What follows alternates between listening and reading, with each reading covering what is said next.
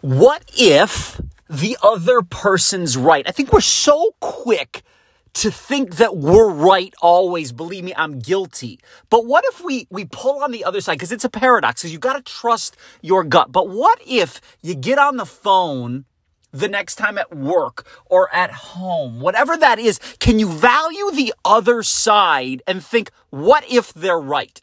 Be open to it. Trust your gut a hundred, a hundred. But I think this applies a lot of times at work where we where we think we we sort of own our territory. We get so ingrained, we get so deep into our work, and then when somebody tries to like get in, we're, we're so fast to just like retract. But I'm saying open up and think about the next time when something happens, what if they're right? What if you can get better? What if you can shift to see their perspective, learn and grow? Just something to noodle on. Just something to noodle on. What if they're right? Let's think about it. I love you. Peace.